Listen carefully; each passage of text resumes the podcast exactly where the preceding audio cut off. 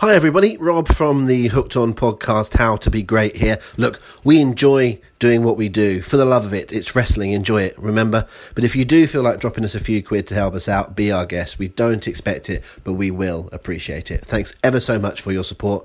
And don't forget, it's wrestling. Enjoy it.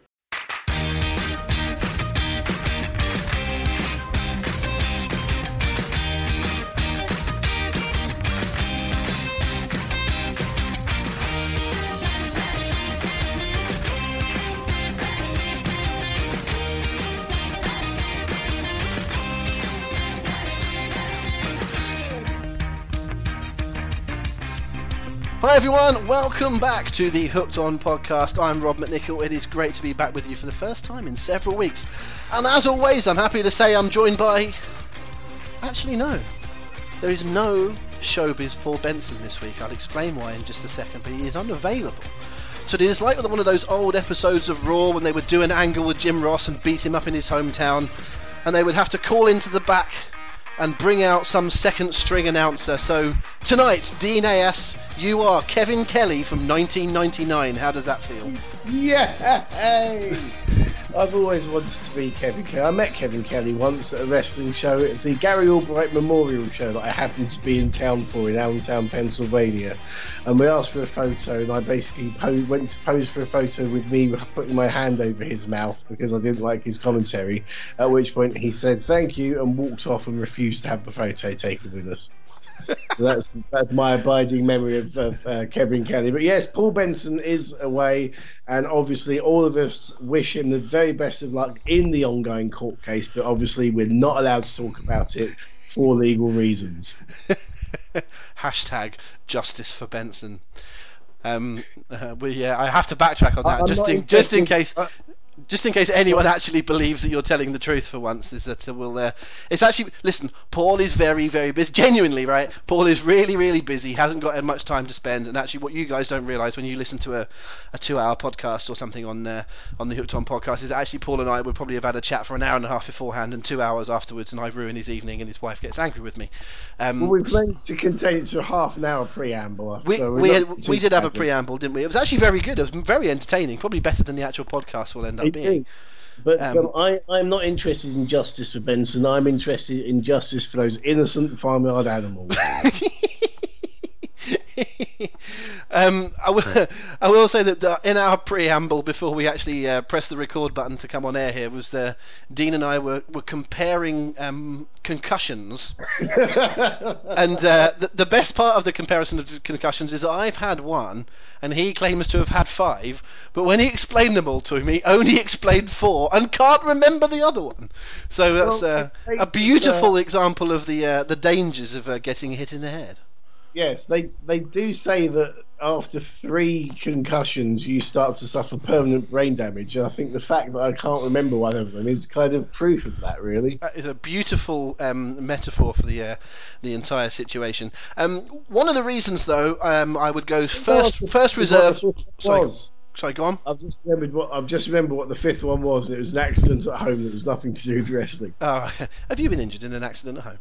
Um, no, the the reason that uh, you are first reserve straight off of the bench um, and to come into a position uh, such as this is because Oh, if the you're very cheap, you're cheaper than me. But um, when it comes to um, having an anecdote just there on the palm of your hand that you can knock out, we might have had a chat for half an hour beforehand. None of which involved mentioning Kevin Kelly or indeed Allentown, Pennsylvania. But you are po- possibly the only person I know that could have a Kevin Kelly in Allentown, Pennsylvania story at the drop of a hat. Um, because we didn't even we didn't even prepare that, and you had a story. And I also want to say I'm not slagging off Kevin Kelly, who's actually turned into quite a good announcer. But in 1998, he was the sort of fat, bland-faced, ordinary It- it- person yes. that uh, that you had to call on when uh, when JR was injured. In 1998 he he was not what he is he is today. And as you say he is a very good commentator these days. But yeah that was that, was- that was an exercise. Basically i went i went to uh, philadelphia in 2000 for cyberslam 2000 we went there for a few days and got lucky in that we managed to catch uh, SmackDown tapings in in Pen, in Philadelphia, which is the one. Do you remember the one where um where Triple H squashed Taz? Yes, I do. Yes, yeah, I do remember still that. the Yeah. Champion. Yeah, we were at that one. Then we had the Gary Albright Mem- Memorial Show. I think the next day or the day after that. Um, where we, by luck more than judgment, ended up staying in the same hotel as all the wrestlers and getting horrendously drunk with the Anoa'i family and having one of the worst hangovers ever. And then we had an ECW house show on the, the Friday night and the uh, CyberSlam show where. Um, where Tommy Dreamer beat Taz and then lost the title within minutes of Just Incredible. And uh, you can can see me and uh, Sam Nee, the promoter of uh, Herts and Essex Wrestling and a WAW wrestler. Um, he came, he went over there with me. You can see us in the crowd. It's marvelous. What a lovely story. You only went out for a pint of milk, as the old joke goes, and uh, you, you, you, you, took in all that. Um, we're gonna just uh, say that name again of the uh, the name of the family that you got drunk with. The Anoa'i family. Do you know what? I'm not sure I've ever really known how to say that. Uh, you, that you is see, how you pronounce it. I, I trust I, you. I trust you. You, you see yeah. it written down, and you never quite know how to um, uh, how to say it. I didn't know until about four years ago that a uranage was the same thing as an urinage. I would read reports of matches and said there was, uh, then they turned this move into a urinage, and then I go, oh, it's a urinage. I don't really know what a urinage is. And then one day, I sort of, I think I watched the match as I was reading the report of it, and I was like, oh, it's a Uranagi. I hadn't really realised, and it's a. I remember when reading his name in, in like Pro Wrestling Illustrated before I ever saw him. I, I thought that there was this uh, great young Canadian wrestler called Chris Benoit. yeah, well, yeah, I suppose you would do. I actually would have known that one only because I was uh, I was dead into European football at the time, and Marseille had a right winger called Benoit Cauet I don't know if you uh, um, uh, remember Benoit Cauet of Mar- Marseille. I might have even said Cauet wrong now, but he was definitely called Benoit. It was that it was that Marseille team that had uh, Basile Boli and Jean Pierre Papin and that sort of uh, era. They had uh, Benoit Cauet playing wide on the right. Anyway, this is not uh, this is not wrestling, and it's no no point whatsoever. But you do mention the the Anoa'i family. We're probably going to talk about one of the gentlemen within that family in a in a little bit. Um, but oh, um, be- before, pardon old Joe. No, not not Joe. I don't believe Joe's part of the family, is he? But uh, no, um, no, Joe isn't, isn't Roman Reigns' name Joe Anoa'i? Oh, is that his real? Yeah, oh, yeah. I think he might be actually. Yeah. So when you said old Joe, I thought you meant Samoa Joe, who I thought. No, no, no. Oh, sorry, no. Yeah. And um, there's. I remember when we were over there. Actually, there was there was a one of the family who was like 14 or 15, and was like the next generation of the of them coming through, and it was I I can't remember what his actual real name was because it would either have been Roman Reigns or do you remember the guy who was um, Matty Smalls and who was in that group with like Cody Rhodes and Ted DiBiase Jr. and I can't remember what they called him now, but he was a very short-lived Samoan guy in the WWE about five ten years ago. Uh, well, there was there was Sim Snuka, but that was Manu. Um... Manu. That was it. They called him Manu. It was so. I'm not sure which one. Was, we either met a 14 or 15 year old Manu or a 14 or 15 year old Roman Reigns. So, for the sake of sounding impressive, let's say it was Roman Reigns. Manu. That's, that's only vaguely registering. Which was the one? One of them was supposedly the fake cameraman that didn't catch Undertaker properly at WrestleMania 25. Was that Manu? No idea. I think that's supposed supposedly. Do you remember Undertaker didn't quite nail that, that dive at, at 25, and he landed yes, on someone? I'm fairly certain that was either Manu or it was Sim Snuka. Uh, if indeed they are two different people, but I'm fairly certain they are. Um, we've uh, we've taken a turn on this already and gone off into uh, uh, not the first, I would imagine, of various different uh, cul-de-sacs that we will uh, speak let's, of this let's evening. Bring it back. Let's bring it back, Rob. We'll bring it back. We've always got to uh, bring it back. That's the the nature of this show. Um, but yes, yeah, so was one more quick time. But Paul isn't with us, but we we do miss him. We, the whole idea of doing this podcast in the very first first place was that. Um, myself and Paul would have a, a chat on the phone, uh, probably once a week or so, and uh, frankly, we'd be quite entertained by our own nonsense that we'd talk at each other for a, an hour or so, and we thought we thought we should probably put this on a podcast, and if a few people listen, that would be cool, and we can uh, plug some hooked on stuff at the same time. And the reason I bring up this is not to uh, to recall everyone back to the uh, the genesis of this podcast, but is to uh, to mention the fact that uh, you're doing a kind of similar thing, Dean. Is that uh, is that fair to say? What, a, podcast? A podcast which is born out of you and your mate having a chat about something and thinking we could parlay this into something more. Yes, it was a good friend of mine, a chap called Liam Happe, who's a long-time wrestling fan, and he's uh, He's a, a sports journalist. He's formerly worked for Eurosport. Uh, he is officially on Twitter a blue tick wanker, and um, it was actually when he came to the uh, Bruce Prichard Something to Wrestle with uh, tour in London. We were talking about things. We are basically both huge WCW fans back in the day, um, so we, we, we loved it and loathed it in equal measures because at times it did get a bit strange and, and ludicrous. Um, so uh, we are we are in the midst of uh, launching a podcast simply called Because WCW. Um, so um, that should be out fairly soon. Um, so yes, if you would like to give us a follow on Twitter at because WCW, or we're also on Facebook. Again, look up because WCW. We uh, will be um, telling you very shortly uh, all about the first episode. But obviously, in the spirit of WCW, it is going to be the greatest podcast in the history of this great sport. Well, that is uh, that is good to know. Um, I'm afraid what I'm going to have to do at this point is tell two um, Rob is an old man stories. Um, one is that I hate your name of your podcast. I understand why you've done it, and I'm sure it's going to be very good. I'm looking forward to listening. But you've gone with that sort of modern speech trope of um, of omitting, you know, certain words that would help complete a sentence. Um, modern speech so trope. What oh. you mean is the when people say things like, "Oh, that's gone wrong," because that's the kind of thing that WCW would do, but it's become because WCW and I don't like that. Um, but you also mentioned at one point you mentioned someone being a blue tick wanker, uh, and it occurred to me I was going to say, is that what BTW stands for? When I see that uh, mentioned on social media, which is of course by the way, but gen- way. but I but I will say this is a genuine one. I would read at the bottom of people's Twitter or Facebook posts for a good couple of years where people would say FTW on it. And they were meaning for the win in the uh, modern parlance, and I genuinely thought they meant "fuck the world" like Taz did. Well, well it can it can mean both, I think, because um, I remember one posting on my Facebook FTW, and someone went, "Oh, this is the bad FTW, isn't it?" So I don't know, but I think "for the win" is is more more commonly used, definitely. But it's much it's much stranger though when you don't know that.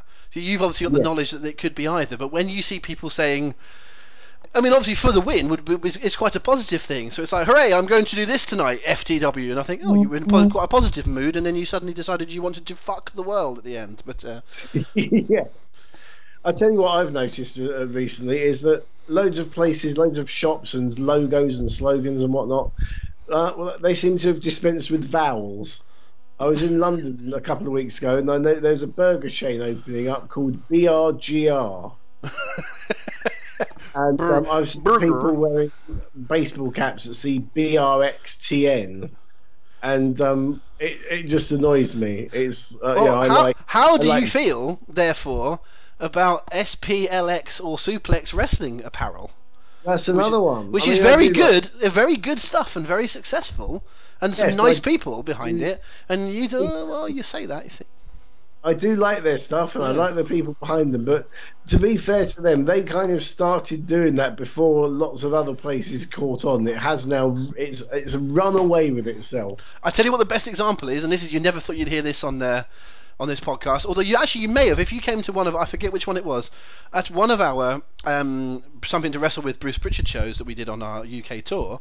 Um, I referred to Undertaker as being the Madonna of professional wrestling um, because he changed his image so often and stayed successful. And Bruce absolutely rinsed me on stage for referring to Undertaker as being Madonna. But I'm going to bring up Madonna again and say that she did an album, uh, I think probably about six or seven years ago, which was called MDNA. Now it's not vowelless because it's got an A at the end, but I thought that was an extremely clever album title because it sounds, uh, it's a bit like her name, but it's also a little bit like a drug, which is very clever. And I can also mention that, as far as I'm aware, The Undertaker has never released a coffee table book that featured pictures of his genitals. Not yet, sir. Not, Not yet, yet, but there's still time. Yeah, there is. There is. Hmm. Uh, if you would like to see uh, anyone involved in professional wrestling release a coffee table involving their genitals, please write in. At, uh, in fact, actually, we should do some um, some writing things on this show. Um, if if you want to comment about anything on this show, please write to Paul at hookedonevents.co.uk. because No, I want I to. want them to write in a po- on a postcard. No, no, no, no, no, no. I want them to email Paul at hookedonevents.co.uk because I want to see if he's listening. I think he will. Ah. I think he will listen. Hi, Paul, if you're listening. He probably switched off after you accused him of stuff with farmyard animals. But Hi, if he is listening, hello. It, but uh, if you are listening eventually, yes, this is why you got all those mad things into your email inbox. So um, um, everyone complain about something or praise something or say that Dean's the greatest guest ever or something into uh, into Paul's inbox and tell him to stay away or something like that. It'd be uh, it'd be amusing for me, if no one else. Um, so yeah, just quickly on the, so on the podcast then. So uh, it's going to be is it going to be uh, a certain subject every week, or are you going to be a bit more rambling about it, or this time you know 20 years ago? What's the format? Well, we we've started. I mean, the thing is, these these things kind of uh, change organically a bit, don't they? But the first thing, the, the first one we are looking at is uh, the biggest pay per view they ever did, which was Starcade '97. Yep. Um, and the enormous clusterfuck around the main event, and all the stuff that happened backstage, and all the things that were changed, and and all the bizarre booking decisions, and lunatics running the asylum, and yeah, there's loads of stuff in there, loads and loads of stuff. But um, I think the idea is that we'll uh, we'll kind of bounce around different shows. But you know, again, if people want a specific show to be looked at, then uh, then let us know. You're going to be doing it from a from a position of love, though, aren't you? It's not because it's not the, the kind of WCW was terrible because you guys are big WCW fans, aren't you? So it's it's not Yeah. necessarily oh let's just poke fun out of something kind of you know wrestle crap style. Not that there's anything wrong with wrestle crap; it's good fun. But you know We you're going to do it from a place of love.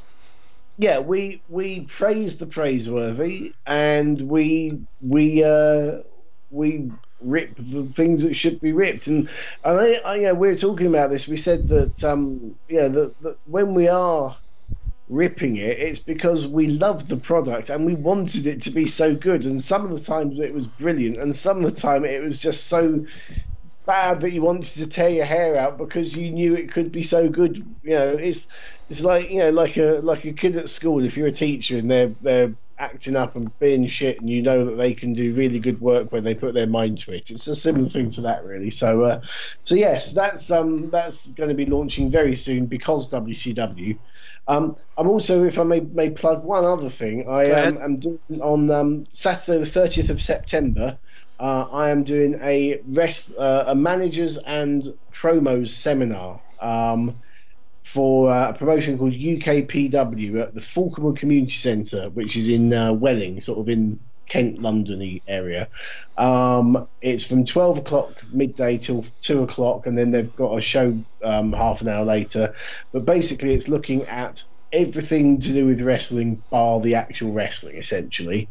Um, or, as I've put it, the fact that I've been employed in the wrestling business for 24 years and am the least physically gifted person the world has ever seen. So, you know, if I can do it, so can you.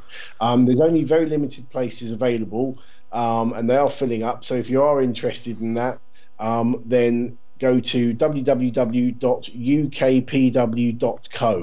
That's it. It's just www.ukpw.co, and on that page, you can there there'll be a, a link to my seminar, and you can buy a ticket for that. Um, and it'll be money well spent, I can sh- assure you.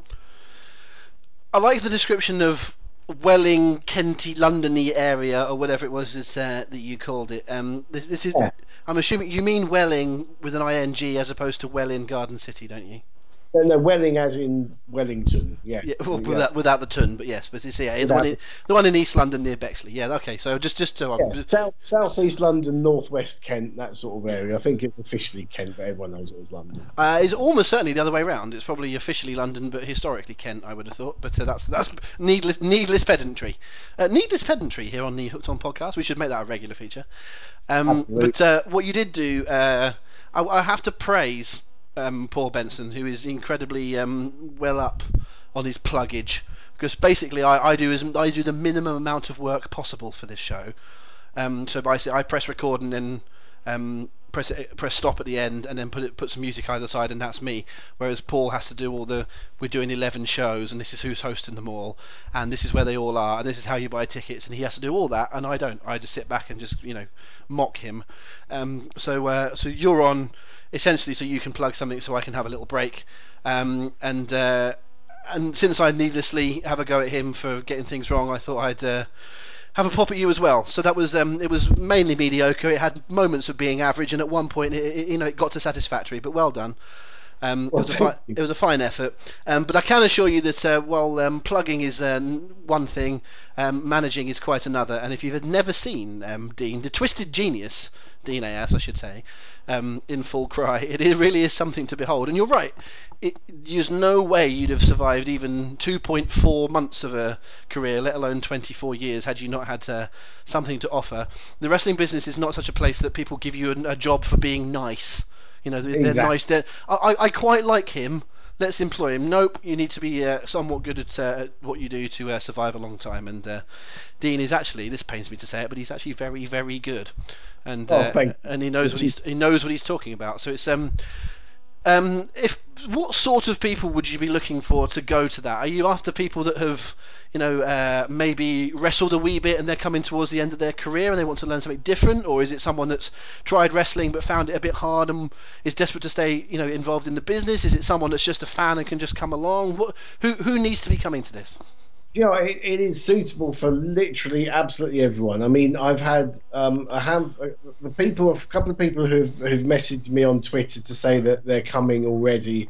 I I've been they've made me aware that they're interested in becoming uh, managers, but you know it can be for it's basically about how to talk, how to create a, and transmit a character, um, different types of promo, you know, because you'll have the the promo to get people to come to the show in the future. You'll get the promo for when you're at the show and the match is happening later on. You'll get the promo to try and get people to come to the next show, for example. Those all different types of promos that you do.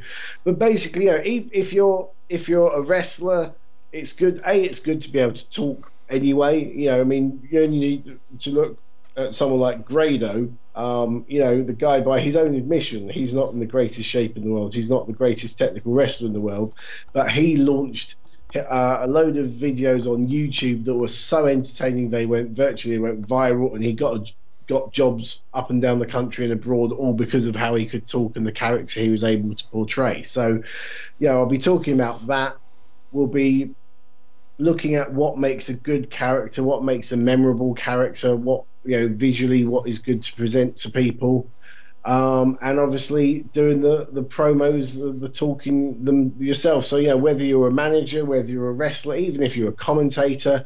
Um, but know, the other thing as well, think about it is you know if you're a wrestler and you get injured, and I've seen this happen with people like Marty Scurll, for example, where you get injured, but you can still contribute to the show by being like a, a, manager or a ringside companion for a show so you can still get booked and you can still earn money while you're injured um, so it's going to be useful for anyone and everyone. I'll come on to Marty. Actually, I was I was going to um, ask you a couple of small bits about a few uh, British guys that are knocking around in uh, in the business at different places at the moment. We'll we'll do that later on. But um, yeah, you make a really good point in terms of you you can point to a few people, can't you? Like uh, even at the very top of the game. Think about when CM Punk got injured and he was in the midst of a good spell, and he he put on a sport coat and damn it, he sat there on Raw and he did some commentary, and he was really really good. You know, yeah. even someone like Macho Man back in the day, you know, was someone that they used as a, you know, commentator while injured. Mr. Perfect. There's various different people that they've done it with. Roddy Piper. Um, you know, you want they want to keep them on TV and keep them around and keep them relevant. I said they should have done it a couple of years ago. I thought they could have done it with Rollins. I thought Rollins would have been, you know, someone that they could have, uh, you know, kept around after, you know, after his babyface turn, but then when he got injured, not when he was a heel. But you, you know what I'm talking about. So there was there was yeah. that time where I thought he is such a good talker in real life. I don't know if you've ever seen. Uh, I've seen a couple of sort of panels with him at uh, comic cons or at you know pre um, pre summer. I think it was a pre SummerSlam two years ago where they did a. Uh, like a, a roundtable thing, all talking about NXT, and he absolutely stole it. Him and Corey Graves absolutely stole it because they were just so natural and so well spoken and funny.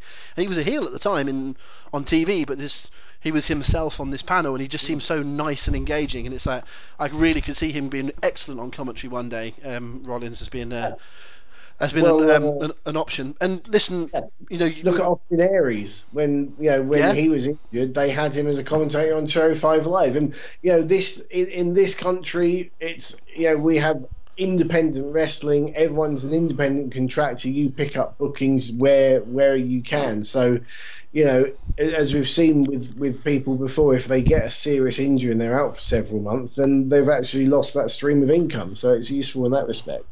It's very true. Um, and for those that know Dean as uh, as the uh, the tea towel wearing manager, um, you may not also realise that he's also uh, a very fine commentator as well. Um, and you've you know you've done you probably do more commentating now than you do managing. Do you not? Absolutely. I've got yeah. um, I've got one one uh, management gig lined up, um, which is for uh, Premier Promotions in Peacehaven, uh, which is uh, on the Sussex coast, a few miles east of Brighton. Uh, it was on the news this week because they discovered what they thought was a World War II bomb turned out to be a fuel tank. Quite how you mistake those two things, I'm not sure, but they did. Um, and uh, yeah, that's for, for Premier Promotions. And then other than that, I have got several, several bookings um, over the course of the next few months, rest of the year, for commentating for IPW UK because they've now merged with Fight Nation. So we've got a ton of shows because Fight Nation booked venues and IPW booked venues. So we've got to honour all of those bookings. So I've got a double schedule sort of October, September, October, November time. Um, and then it calms down a bit before Christmas. Excellent stuff. And uh, where can people hear that?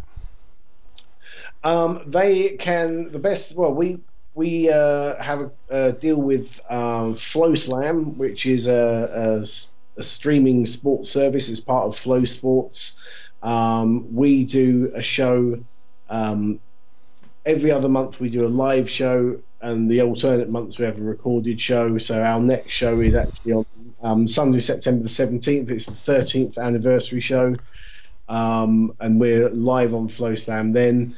Um, but also, if, yeah, if you go to FloSlam, basically you've got access to like Evolve and WWN and loads of, uh, I think OTT in Ireland, loads and loads of, of, different promotions from all over the world, and there's like boxing and MMA and, and everything else as well.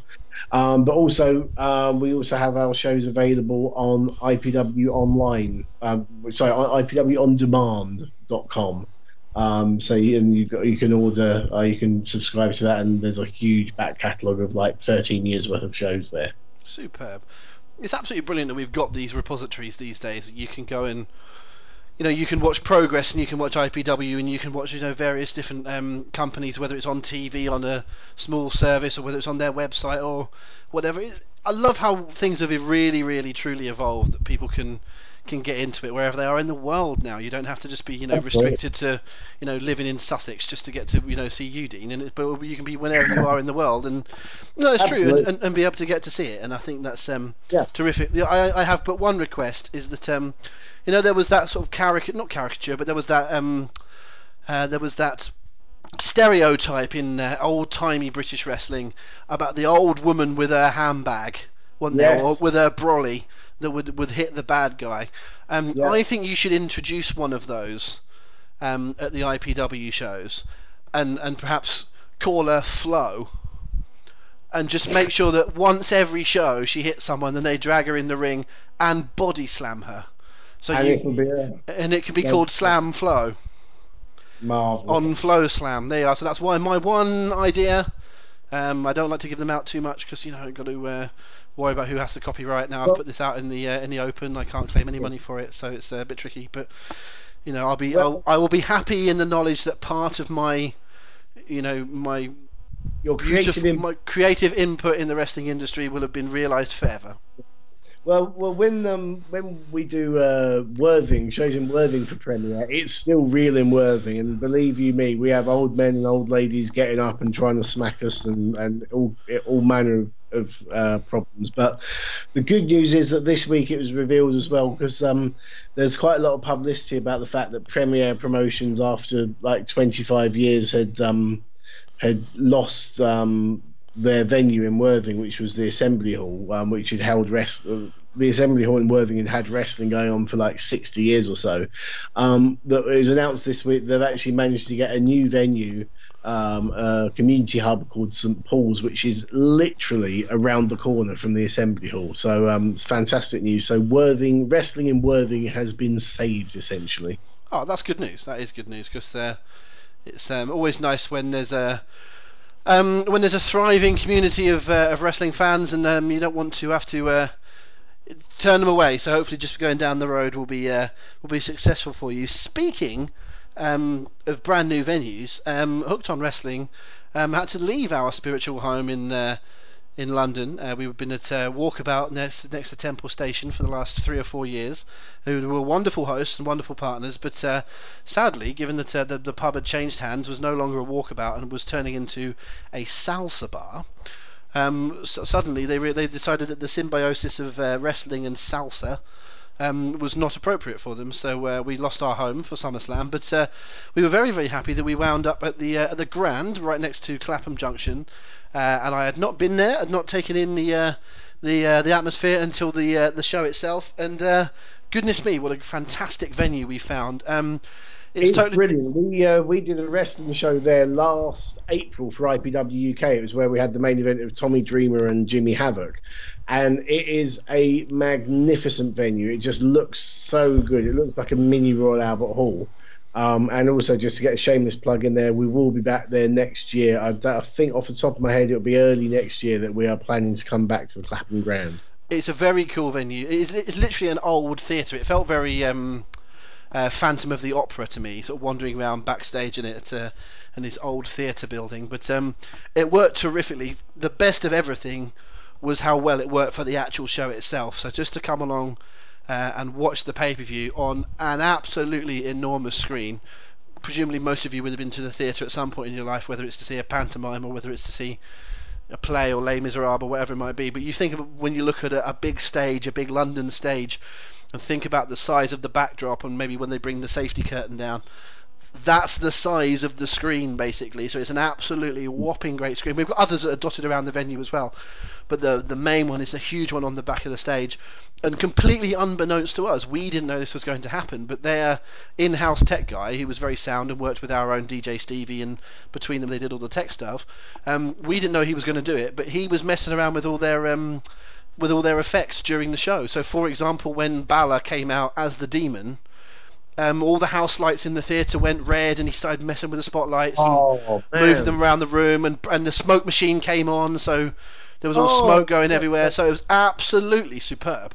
Um, I was that I missed that show because I was basically I I was uh, commentating on the wrestling show that night, so I wasn't able to make it. But uh, I will definitely come along for uh, a future a future presentation because that does sound absolutely fantastic. You should. It, it genuinely brilliantly enhanced the evening. We had a couple of um, uh, we had a couple of confetti guns as well, which we got to decide when we wanted them to go off. I don't remember exactly when they were now, but I think um, we well, we we definitely did one when uh, when Lesnar won the main event. I forget what the other one was now, but I think we were we were going to do it with Nakamura, but then he obviously didn't win. But I was going to say you had one in reserve for the time if and when Old Knackers becomes world champion. I actually think we, we I think we discussed that. I was like we, we would do it for Old Knackers, and uh, unfortunately he didn't win. But the um the winner of the fancy dress um was uh he, he rather split the room, um but he, he was uh he was a Jinder Mahal um, right. And his detractors basically said it was just an Asian guy in a suit, and that it was a sort of reverse racism that we just gave it to. It could have been any Asian guy in a suit, and he won it. Um, but that is not fair because yeah, he the guy was excellent. His, his, he looked a bit like him, not massively, but he looked you know fairly like him. But he did have um, a Singh brother who introduced him on, and his promo was excellent. So there was. Uh, um, he was a deserving winner. Um, it's not the strongest fancy dress competition I've ever seen in my life, but uh, uh, he did deserve to win. And uh, although I did feel bad for, uh, as we called her, Ms. Jericho, um, who came up as Chris Jericho, but hadn't had the uh, the light up jacket and everything. Um, which was quite good. But I want to uh, stress to everyone, so those of you that are listening, it didn't come along to uh, to our SummerSlam event in London. Those of you that are, are regular London visitors to uh, Walkabout Temple and you didn't come to SummerSlam, please do come and join us for the Royal Rumble. Um, we, we fell in love with our new venue. Um, we also had a, a lot of new, new people come along to this one.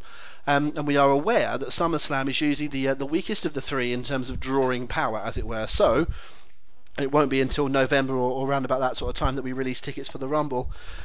But we are encouraging people to get in as soon as possible once we get towards Rumble tickets in London in particular because um, we could be very, very, very busy in the uh, in the Clapham Grand come uh, come Royal Rumble time because uh, we've now got a sort of a brand new strand of an audience. So um, hopefully that's going to be a really, really cool event, and we want to see a lot more of our are hooked on regulars that we've got to know over the years, and you need to bring your uh, your A game costume wise as well because we want to uh, see some of those things. Anyway, that and is of for, course, if uh, if you want to you know, work on your promo to help win you that prize, come along to my seminar on Saturday, September the 30th at the Falconwood Community Centre in Welling at 12 o'clock noon. yes, bravo, Dean. Bravo, bravo. When I say bravo, Dino, I don't, I don't mean Dino Bravo. Tickets available at www.uktw.co. yes, I suppose that could And, be uh, rather not been by the, the uh, Canadian Mafia. No, no. I suppose you're Dean. A, you're Dean A. So if he was Dean, so you're you more Dean Dean Alpha, as opposed to Yeah. uh, Bravo. If we're doing phonetic la if one, could we get how many? Here's a task: How many different wrestlers can we do for all of the phonetic alphabet? Um, so you got American Alpha and Dino Bravo. So what we got? C Charlie, Charlie Haas, D- Yeah. D- Delta. So, Yeah, there was. Uh, wasn't there a team in uh, TNA that were called something like Phi Delta Slam? there, oh, there might be independents. I've definitely heard of that name. Yeah, so that's Yep. that one. So what we got then? Uh, e Echo. Good luck finding Echo Foxtrot and golf. Echo. Uh, well, no, I said no. I tell you what. Um, Raw has been held in the uh, in the Liverpool Echo Arena. Right. Okay, I might be struggling with Foxtrot a little bit. Foxtrot's a bit like Fandango, maybe. Um, golf. Uh, the, the, the it makes me think of uh, of Kerwin White. oh, Kerwin White, kind of. I was thinking of Hole in One Barry Darsow Oh, of course, yes. in and uh, course, we have the SmackDown Hotel. SmackDown Hotel. Brilliant. India, which is Well- where the champion comes from, is where Jinder Mahal comes from, amongst many others. So that's uh, in, oh, and about Juliet. yeah, yeah. Not, Uh, I'm not sure about Juliet. Kilo, you know, lots of wrestlers wear, you know, um, wait. weigh Yeah, certain amounts of kilos. Koloff was always announced as 121 kilos. Yeah, And brilliant. of course, Al Snow was from. Uh, Lima, Lima from Lima, Ohio. oh, brilliant, sir. Yeah. Okay, I was go- I'm glad you took us away from that because I was just about to say that there had been certain wrestlers that bought some of their extracurricular um, things in kilos, but I won't say that because it's controversial. No. But um, M is Mike, isn't it? So we can have uh, well, loads of- loads Mike. Mike Mizanin, or we could have uh, Mike Kanellis. Well, let's say maybe for his uh, and uh, gigantic November to push. Remember. November to remember's good. What are we on? M N N O. This one, this one, this one gets embarrassing. You can't remember the alphabet. Oh, Oscar. and Manager of Men on the Men on the Mission. mission, brilliant. And P. of course, we move on to Papa Shango Papa Shango. I was- I was going to go and- Papi Chulo, but yes, Papa Shango even better. and the Quebecers. The Quebecers is good.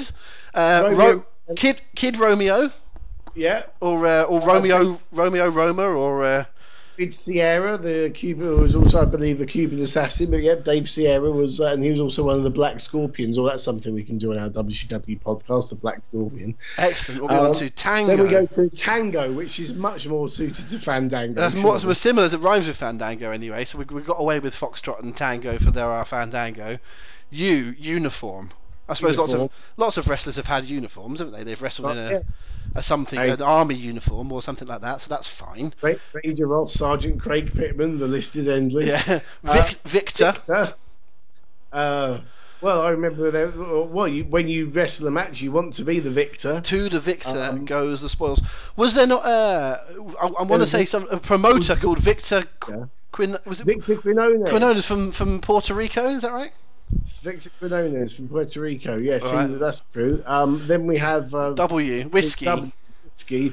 Well, we- we're just going back to Jake the Snake, Jake, then, don't we? Jake the Snake with um with um Jer- Jake uh, with uh, Jerry the King Lawler when he brought out his tag team partner Jack Daniels.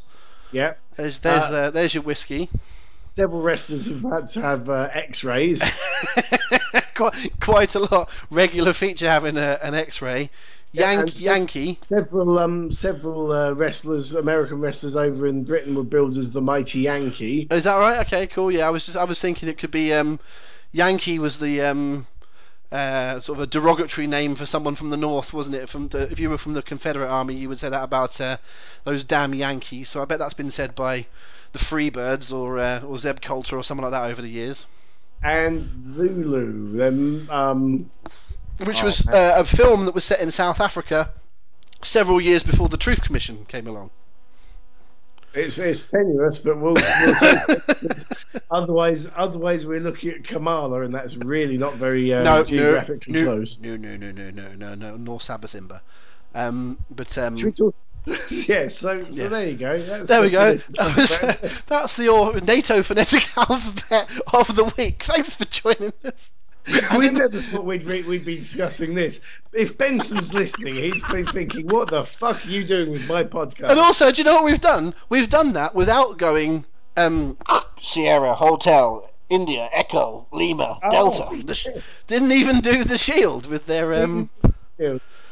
There we go. So um, what did we miss? Juliet, I think. Juliet. So we need Yeah. a Juliet. So if anyone listening and you can think of a, a tenuous link to Juliet in a wrestling sense, please genuinely please ring in because oh, not ring in, don't ring in because it's not alive and kicking. Um, please uh, tweet Dean or me or, or send it to Paul. At, actually, that's what you should do. Send anything to do with anyone called Juliet to Paul at hookedonevents.co.uk. I just want you to just just send anything. It doesn't even have to be wrestling related. Just send lots of Juliet things. So quotes from Romeo and Juliet. You know, just say anything to soft. What light? You know, what light yonder window breaks. Just send anything to Paul. MP3 anything to do with Juliet Juliet. Bravo. Juliet Bravo from the TV, that would be perfect as well. Juliet Stevenson from Truly Madly Deeply. I don't care. Send Juliet things to Paul at hookedonevents.co.uk. Right, shall we talk some wrestling? Shall we? Yes. We don't have to. We can just talk yes, bollocks again I- for another another hour. No. But uh, I did want I- to I ask you. I wanted to ask you about No. SummerSlam. Um, So I left a deliberate gap in there so I could uh, just quickly go to the toilet again because I've been drinking cider and I have uh, the diabetic bladder of a ten-year-old. Okay, we can have a we can have a Dean related uh, cider, but I did what I do need to ask you though is uh, what cider you've been drinking because this is this we, we do our regular a regular point on the podcast where we discuss what we're drinking. Uh, well, could we could we pause could we we pause it and then go back to where you left that little we left that little gap and we can do it. Okay, then? that's fine. Okay, No. off you off you go. It sounds, it sounds more professional that way. So It does, on yeah. one Off you go.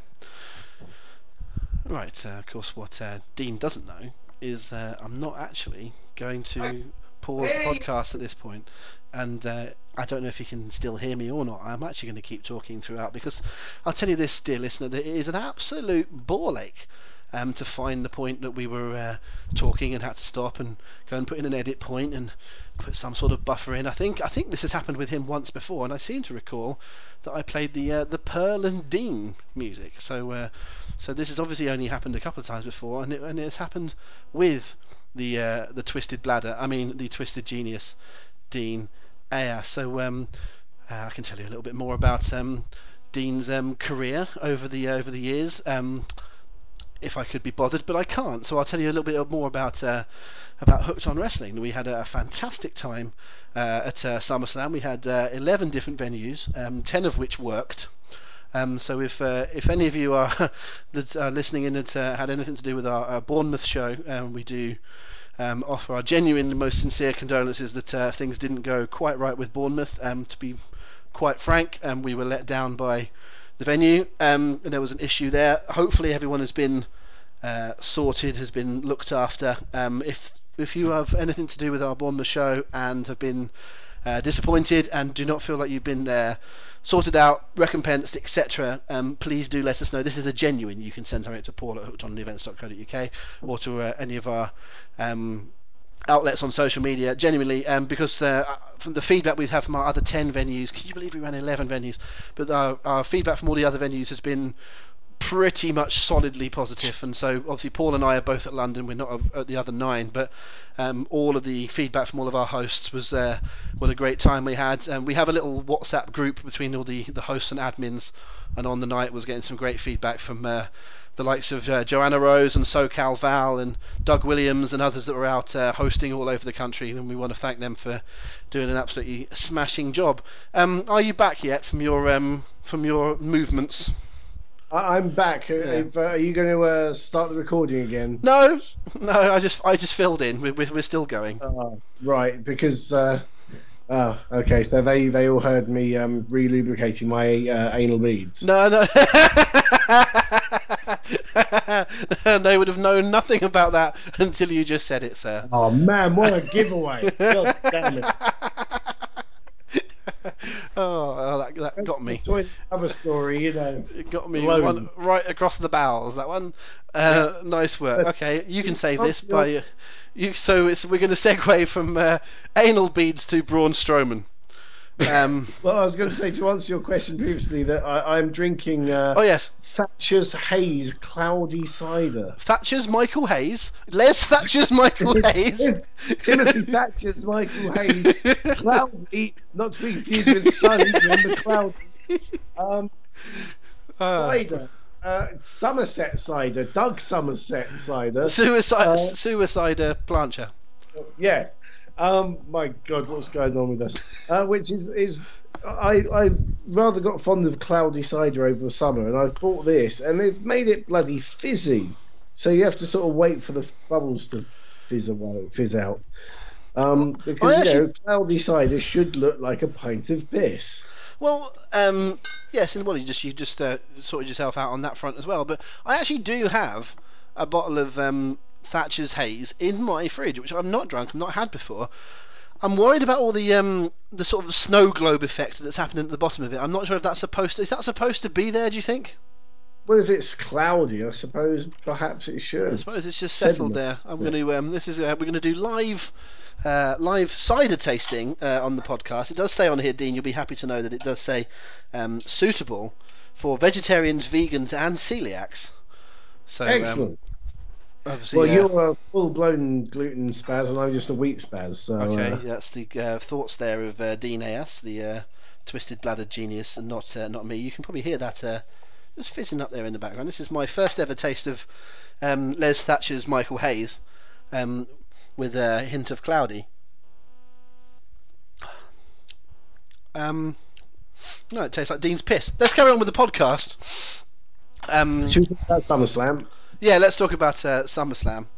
we've only been going for about I don't know three quarters of an hour. Yeah, that's fine. Um, I did mention Braun Strowman. I think let, us talk about the. Would you agree that the main event was the uh, the highlight of the show?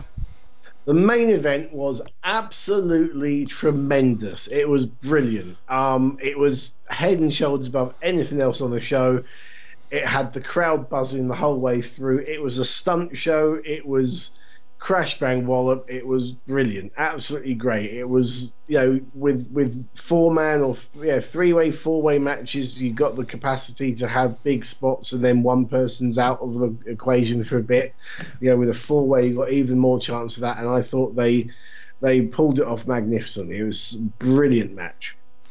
We talked before the pay per view itself um, on the last pay per view that we recorded, myself and Mr. Benson. We talked about this main event in specific, and that one of the great things about it was not just the fact that the uh, the four guys that were you know were going into it all had something behind them. You know, they all had uh, uh, a story. They all had something you could care about.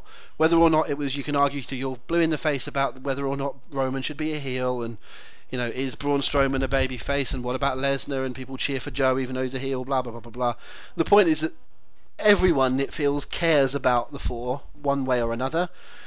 And yeah, also, we were we were finding it hard to predict a winner. And you know, there was obviously that um, that extra little sideline about whether or not Brock Lesnar was going to um, stick around, whether or not Brock Lesnar was going to um, quote unquote quit because of uh, what Paul Heyman had said on Raw. And I think it, it led a lot of people to believing that Lesnar wasn't going to win. Did it enhance your enjoyment of the match that you were watching it thinking, I don't know who's going to win this? Well, seeing as I was watching this before Jon Jones failed his drugs test, then there was definitely um, the element of yeah, not knowing who would who would win. Plus, the fact that you know, as the commentators themselves emphasised, Rock Lesnar did not have to be involved in the winning fall um, to lose the belt. So yeah, you could easily see, for example, Roman Reigns pinning Samoa Joe to win the belt, and, and that would protect Lesnar while taking the belt off him. So, out of every, I've got to say, out of all the results, I was the most surprised at the fact that Lesnar had, had won it. Yeah, we definitely we covered a lot of ground on the uh, the podcast before um, before SummerSlam, and I'm sure that uh, I could find a way right now if I could remember what I said four weeks ago. Um, I'm sure I could find a way of saying I told you so because I think at some point on that I predicted all of them to win. Um, but I, I, it doesn't matter about you know we we specifically try not to do a big match by match, prediction by prediction preview of all these pay per views because a it doesn't really matter what we think, and b you know let's let's face it the it's much more interesting to talk about the outcome than it is to uh, you know predict what's going to actually happen because you know unless you're having a, a little bet on the uh, on the event, which we uh, again we talked about last time, uh, we rather hate that because you all pretty much always will go on and when you see that uh, there's a, an eight-man ladder match between seven very good wrestlers and Zack Ryder. Uh, and then you realise that Zack Ryder is about one to eight to win, you think someone's probably had a tip off here, and it ruins it.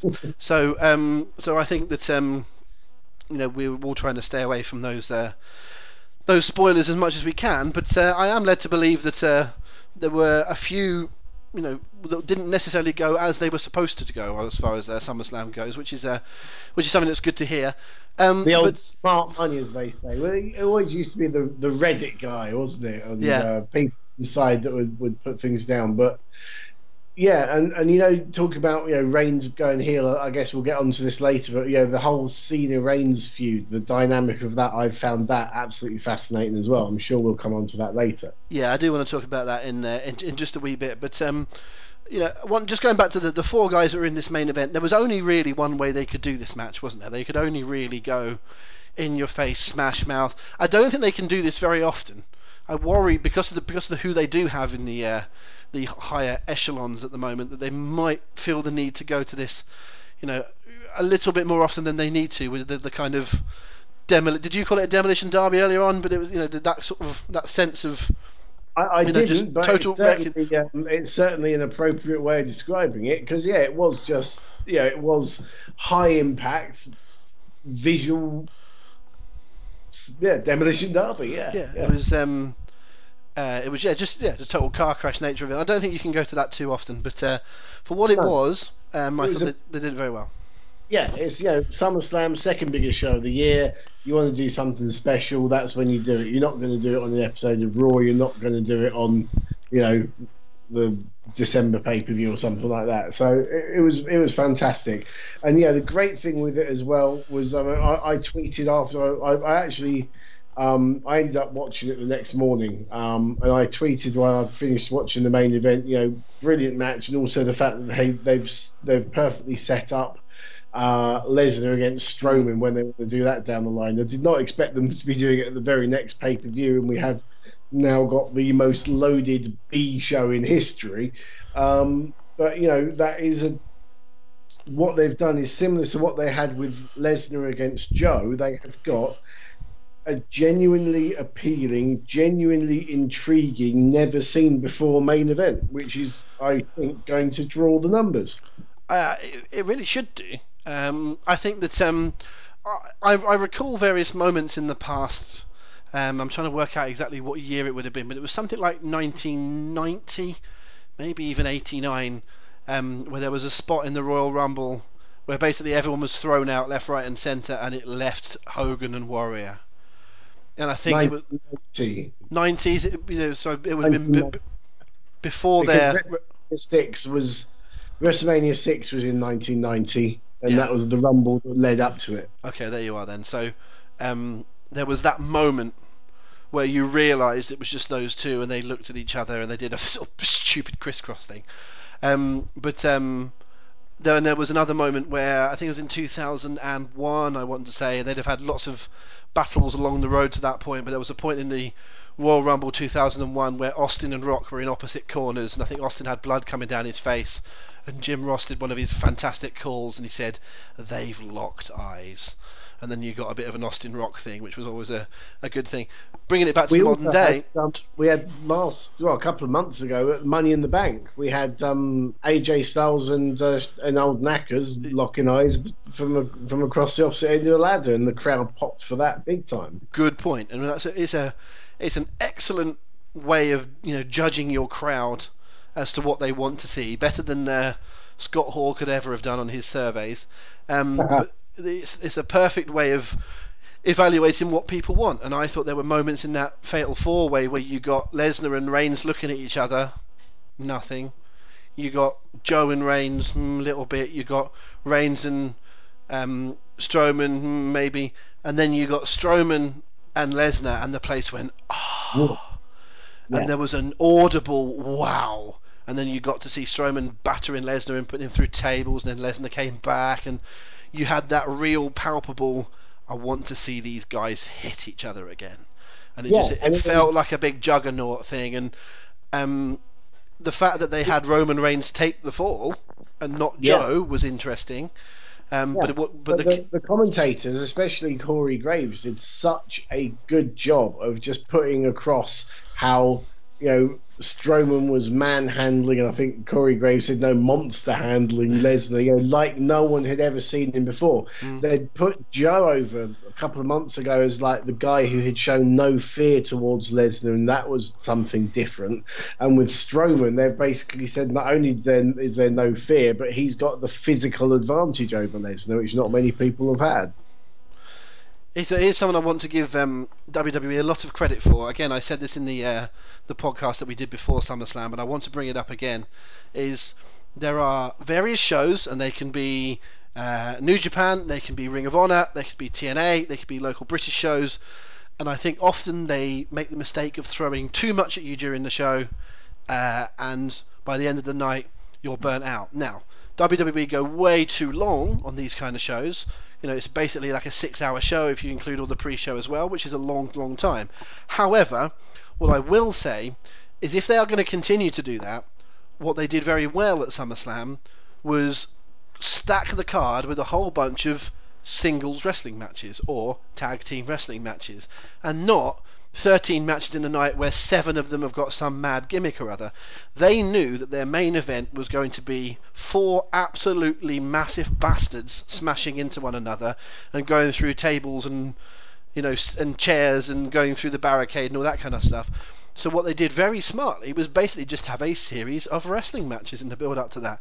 So when yeah. Strowman was going through a table, he wasn't the third man to do it that evening. You know, when someone was crashing through the barriers, we hadn't already seen you know, the Hardys going through tables and the Dudleys putting people through tables and other people taking bumps on barbed wire and whatever nonsense you might have during an evening.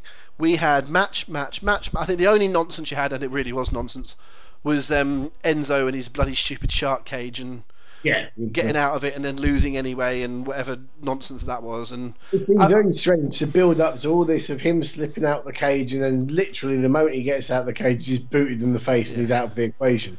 But you know, it's something you know, it's something that we do um, in IPW UK for our, um, especially for our live show, where we've got um, a guy who is a a he's a, a still a current wrestler um, who is a pretty much like the agent and he will go through people's matches with them to make sure that match one doesn't have the same finish as match three or the same big spot as match two, you know, and therefore you make sure that you're giving people something different for each each match. Mm-hmm. Yeah, I mean, it's, it's a, it, it, seems to me to be necessary. I can I can't believe that every company wouldn't do it because you just think, you know, if, if you were sat there in a you know, in a in a pub quiz or something, or you're in a even just answering questions when you're at school, and someone says something and you had written down, and you go, oh, they've said it first. And it's like, whoever said it first is going to get the jump on you. So it doesn't matter if you're the main event and you've got this amazing spot planned. If someone else does it earlier in the night, people are going to go, yep, seen it.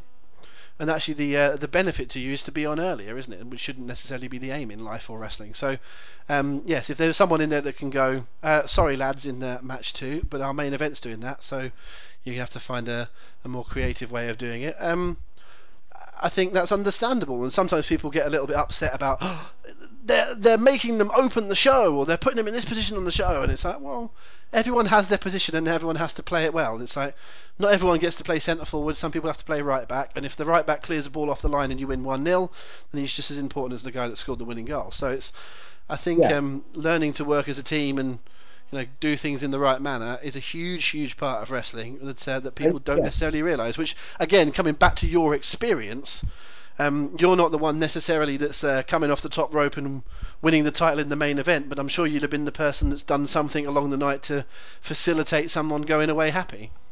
Well, yeah, as a as a commentator, my job is to enhance the viewer's experience by adding another dimension or adding another layer of the experience. You know, um, that's what a good commentator does. And uh, and so do yeah. you. Thank you very much. But, yeah, how yeah, think of mankind's bump off the top of the cage in Hell in the Cell at King of the Ring in 1997, whatever it was. Everyone remembers that bump. Everyone also remembers, good God Almighty, he's broken in half. As God is my witness, Yeah. he's broken in half. You know, it adds another layer to it. Um, but you know, not, what I was going to say there as well is that that being in the opening match is a huge responsibility, a huge responsibility that pe- and and and it seems to be within some people with with some people and within some circles like it's some kind of of punishment and Curtain jerking.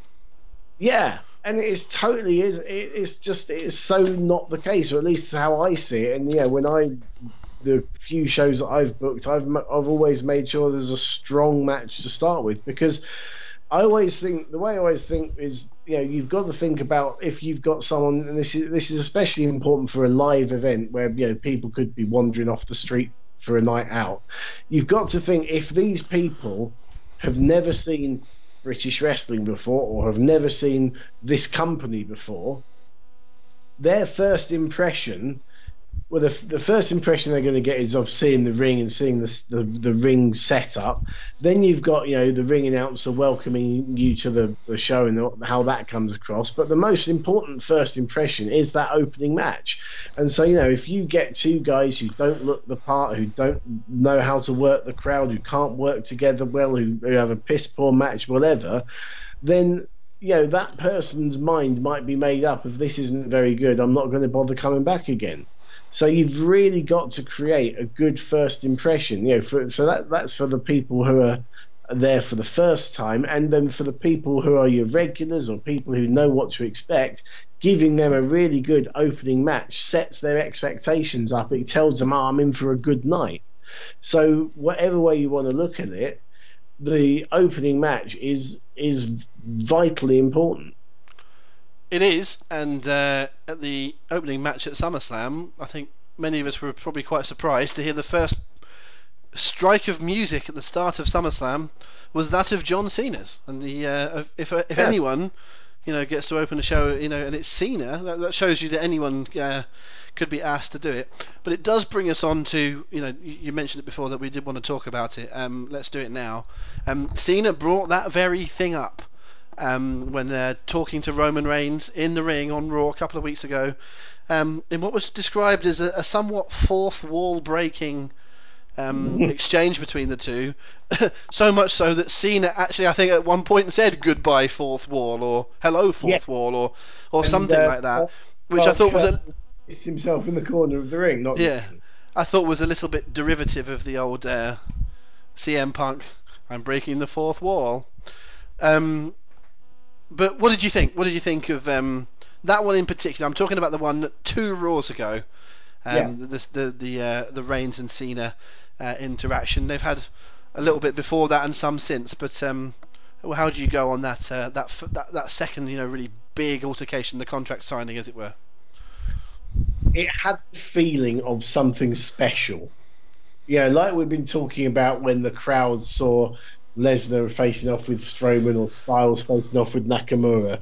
The, it was a you know all eyes were on that ring. There was no one going to buy candy floss or going for a piss break. Everyone was watching because it felt like something special. It felt like a little bit of one generation against another because you had and you know the, the, the actual the, the course of the promos was was quite similar to what I think a lot of people were thinking. There was the guy who has been the franchise player of WWE for the past decade or so, um, the mainstream guy. I mean, he. Jesus Christ! I walked past a Croc shop the other week, and there's a picture of John Cena in a pair of Crocs, advertising them in the front of their shop. Um, you know, he's mainstream. He's hosting Saturday Night Live. He's in movies, and then you've got the guy who Vince wants to be his next big thing, who isn't quite clicking yet. And it was like the passing of the torch, except for the torch wasn't being passed. The torch was being dangled in front of Roman Reigns, and he can't quite reach it. It was fascinating. Um, and yeah, we're talking about Roman Reigns and is he turning heel or not? As much as the crowd boo John Cena, I think that's kind of a lot of that is playful, if that's the right word, but it's done with it's done with some respect, whereas it's a different kind of booing for Roman Reigns. And and actually, if anything is going to turn the crowd even more against him, I think it's going to be it's going to be this program because the crowd are clearly siding with Cena. And I also don't really think it matters if he's a heel or a face that much because like we said earlier, I think it was one thing Rick Rude said once the worst thing in the world when it comes to pro wrestling is indifference. So long as people are reacting one way or the other, we are now in an environment, really, where so long as people are reacting, it doesn't really matter if they're cheering or booing. You know, you can pay for a ticket to boo Roman Reigns, you can pay for a ticket to cheer Roman Reigns, so long as you pay for a ticket. That's why, and, and you know, Rick Rude there is paraphrasing uh, Oscar Wilde. Um, that's not Oscar from Men on a Mission that we talked about earlier. Neither is it um, Wild Man Marc Mero or anything that happened at Hog Wild. But Oscar Wilde, um, who I believe said something along the lines of uh, the only thing worse than being talked about is not being talked about. Yes, uh, and, Oscar once said, "What I'd like to have right now is for all you West London sweat hogs, keep the noise down while I take my wig off and show you all what a real man is supposed to look like." He was good, Oscar, wasn't he? He was Bloody. good. He was absolutely excellent. The uh, the beast of Cheyne Walk. Um, he, uh, I think um, I, I think that there's a a good case for that and a bad case for that. I think you can't have that happening too often. I think there's a little case of, you know, the week before that, where you had the Miz out there and you had Cena and Reigns and I'm missing one. Who else was out? Oh, Joe. And you had the two baby faces is how they're booked. Cena and Reigns were getting booed, and you had um, Joe was being cheered more than anyone, and he's meant to be the biggest badass. And then you had Miz getting a broadly positive reaction, mainly because he was up against Cena and Reigns and it's actually Miz is quite a good heel and is effective at getting people to boo him, but people respect yeah. him enough to go, well, we quite like you, so against Cena and Reigns, hooray, Miz. And it was like, this is broken. This is totally the wrong way around. This is entirely yeah. broken. You can get and away with it in the four-man environment because I actually think that they there is no clear way of defining what Lesnar is because he's unique, and there's no real clear way of defining what Strowman is because although Strowman's been booked like a heel, he kind of gets cheered in the same way that Austin used to. Yeah, so, he's turning more babyface. I mean, Cena even referenced the respect that people have for the Miz and the respect he has for the Miz in that promo the following week. Yeah, he did. Yeah. Um, I think you know people have always liked Joe. Um, I always remember when he was in TNA, um, and quite often we'd have a we'd have a chat after the show. There'd be a, a post show party that we'd be at, and um, and you know he would always say to me, "I get such a good reaction in the UK, much better reaction than elsewhere." And I, I said it's basically because people recognise that he always puts a shift in. He always gives it hundred percent, and he's got a believable character. He is he's kind of like to me the Stuart Pearce of wrestling. You know. see, see, I was going football, and I was trying to think of who I would go to, and unfortunately for uh, for Joe, I was going James Milner. and I want to point out I'm a big I'm a big fan of James Milner, and I think he's a hugely underrated footballer. Before anyone thinks I'm slagging Joe off, but uh, do, you, uh, do, you, follow boring James Milner on uh, Twitter? I do. He's very funny. He's very funny indeed best Twitter or best parody accounts. Yeah. But basically, you know, people have that respect for him, and that that reaction has tran- that transferred to to NXT, and that's transferred to the main roster.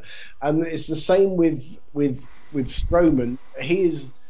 And the same with Lesnar, I suppose. That you know, when these people are booked as monsters, people are want going to want to get behind them because they like what they see and yeah, Lesnar is this unique case because everything about Lesnar should be a heel. He doesn't care about anyone else. He doesn't really care about the business. He's in it for himself. He's got a gobshite heel manager, for God's sake.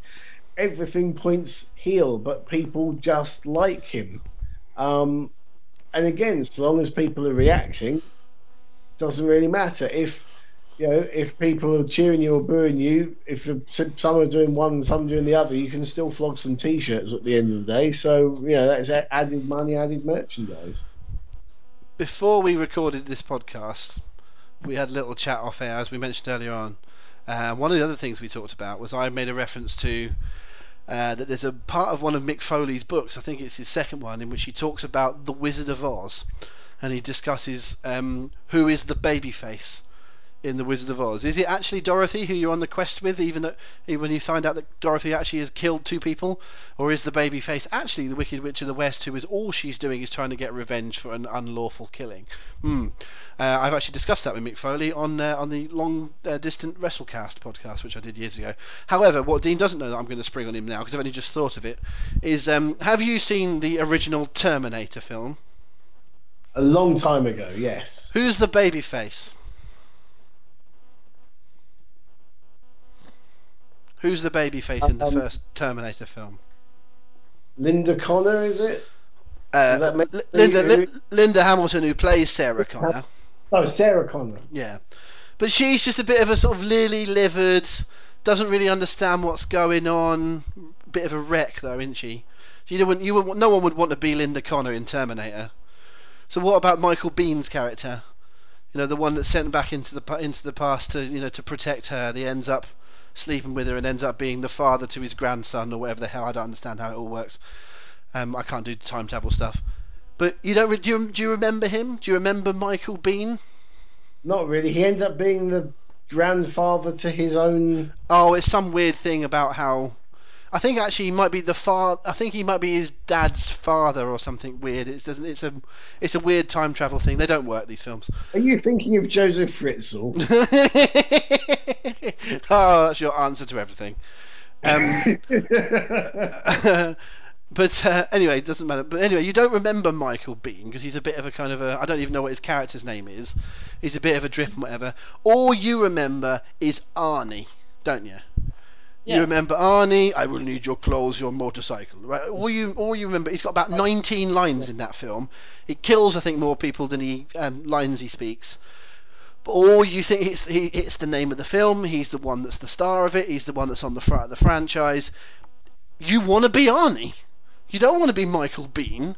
You don't want to be Sarah Connor you want to be Arnie. And they realised this, because actually Terminator, the first film, was reasonably low budget for a Hollywood film. But the second film was a huge Hollywood blockbuster because they knew they were onto something. So they had a lot more of a budget. It's nowhere near as good as the first one. But Arnie's the babyface in the second one. They've worked it out, Ooh. and they've sent back a different Terminator to protect. By this point, she's actually a better babyface as well because she's now trained up and she's a tough nut because she's been in this insane asylum.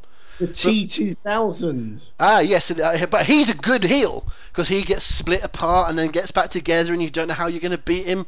That's a good heel. He's a nasty piece of work. He's called Robert Patrick, isn't he? He's a, he's a nasty piece of work. So they've got it right. They've got the casting right by the second one, even though it's not quite as good a film. Arnie is always the baby face, and they got it wrong on the other two. And it's like Joe is Arnie. I don't care how you're going to play Joe. And they tried in TNA to make him a heel, and they tried to have him, you know, have the um, the tattoos on his face, and you know, carry a knife about, and what I forget what they called him, but it wasn't a one warrior nation because that was the warrior, but it was some sort of you know thing. Was it what was it? It was something, some some sort of oh, one man army or something. It was some some sort of thing like that. But it just didn't work because everyone just went, "But that's Joe, and we like him. Why are you making?" It's just in the same way that when they made AJ the second coming of the Nature Boy, and everyone was just going, "Why are you making AJ Ric Flair? We want to cheer for AJ being AJ." And I never thought that Bischoff got it. I mean, I've always been understood. I've always understood it. It was Bischoff that was behind those moves, and it was like Bischoff had to put his own stamp on things and try and make them something that they weren't. And actually, a year down the line, they weren't drawing as good a ratings as they were a year before when they weren't spending, you know, a quarter of the money. And mm. people just didn't quite realise what they were onto. And actually, it wasn't Joe or AJ's fault. It was the presentation of the whole brand that wasn't getting anywhere. And now look, eight nine years down the line. Joe and AJ are positioned on television reasonably well and are huge stars. Now we're saying about Joe being not quite, you know, put right. In the old WWF you know way of doing things, Joe could have been an unbelievable heel. You know, in the in the late eighties, early nineties, when I wouldn't say yeah. kayfabe ruled, but you when certainly when you had, you know, Jake the Snake million dollar man style heels, you really could have brought Joe in as a nasty, nasty piece of work, and been a genuine, credible heel for many, many years. Mm. These days, he's too respected, and I just don't think you can get enough. And it's the same with Owens. I think they're just they're too respected by the audience. But maybe, just maybe, the way to go is the kind of I hate to say tweener, but maybe the the shades of grey is the way to go, and just build up a whole bunch of people and let them fight. And as long as you yeah. quite like them, as long as you quite respect them, does it matter who wins? See, yeah, the, the, the thing is, know, if you if you do it like that, I I've always said my philosophy on wrestling has always been that the most important thing in any company is the the main belt, so the the world title, the Universal Championship, whatever it is. So if you've got two heels fighting for the belt because the heel one heel is a champion and one heel has made themselves number one contender, then so be it. Um, going back to to Premier Promotions, the old school promotion in Sussex that I've worked for. I mean, I've been going to their shows, you know, when before I was even in uh, in the business as a fan, and I've been, you know, I've, I've attended shows that I've not been working on because they're literally down the road from me.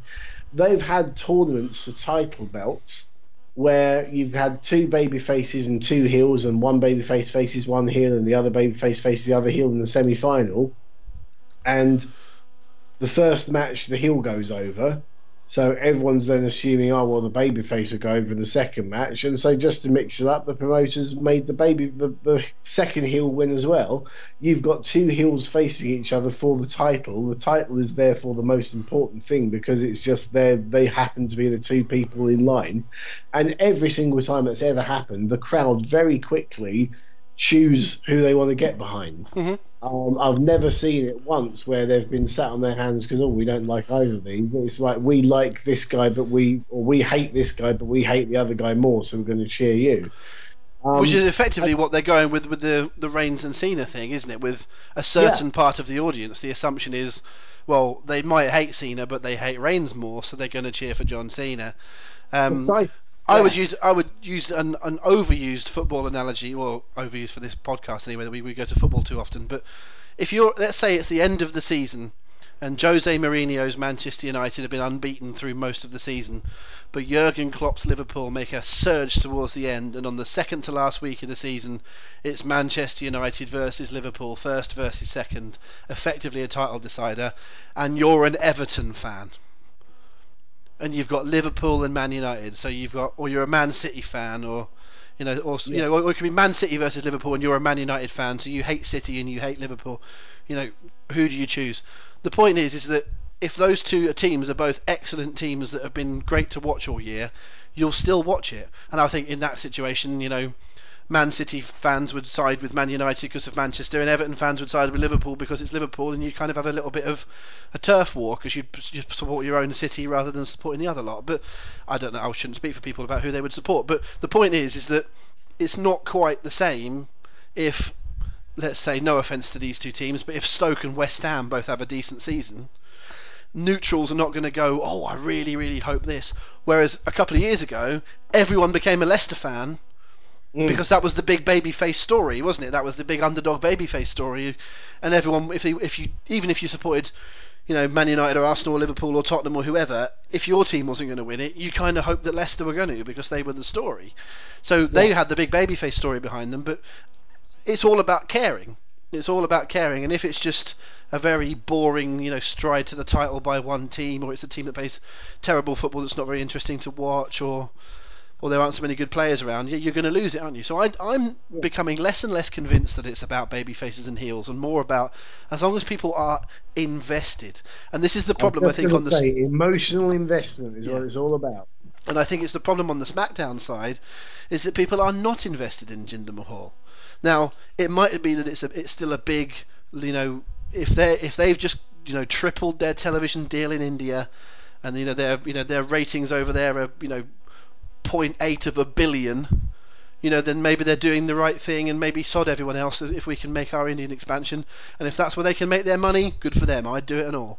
Well, I read uh, an interesting fact that um, I've only caught up so far with one episode of the Mae Young Classic, but the WWE YouTube channel launched. They had some clips, um, like yeah, little tasters of, of some matches um, from the from the Mae Young Classic, and one of the matches involved. Um, I think her name is Kavita Devi. She's the uh, an Indian representative um, the only Indian representative in the um, in the tournament, who apparently says that she owes all her training, everything she knows, to the great Khali. So I'll leave you to insert your own punchline.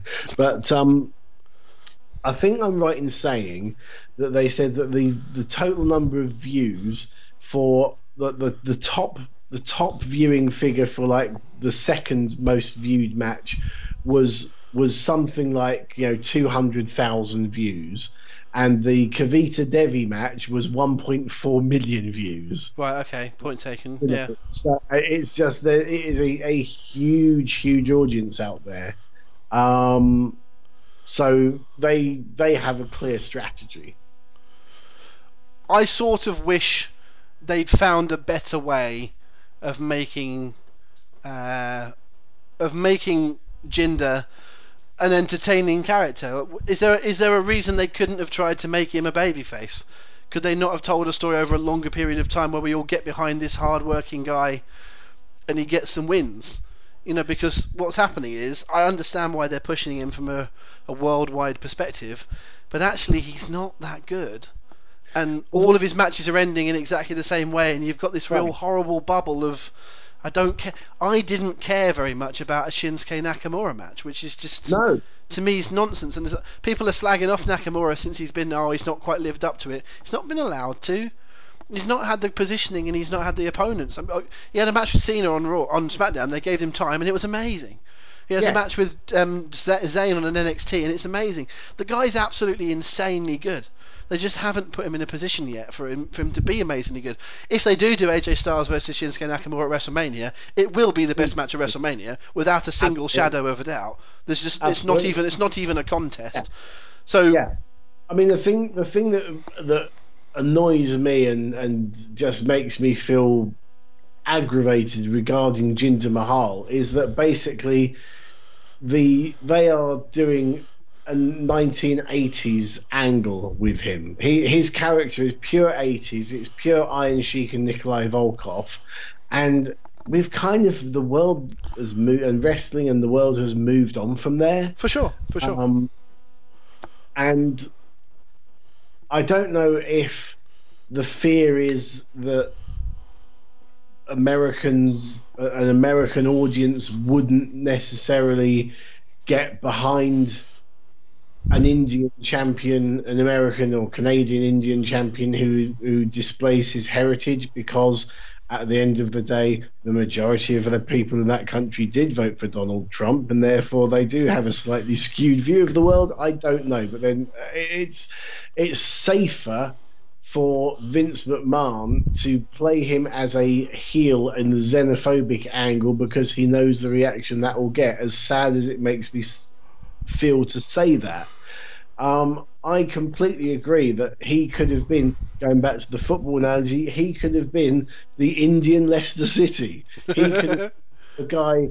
Yeah, do you remember me from being that job, or do you remember me from being in 3M 3MB? Well, look at me now. I've been working really, really hard. Wink, wink. Um, to get this physique like this. Dean, Dean, gonna... Dean who's the NXT champion? Who's the NXT champion? Um, that would be the uh, the Scottish Jinder Mahal. It, it, every single thing that you just said there applies to Drew McIntyre. That's a very good point. Every single thing.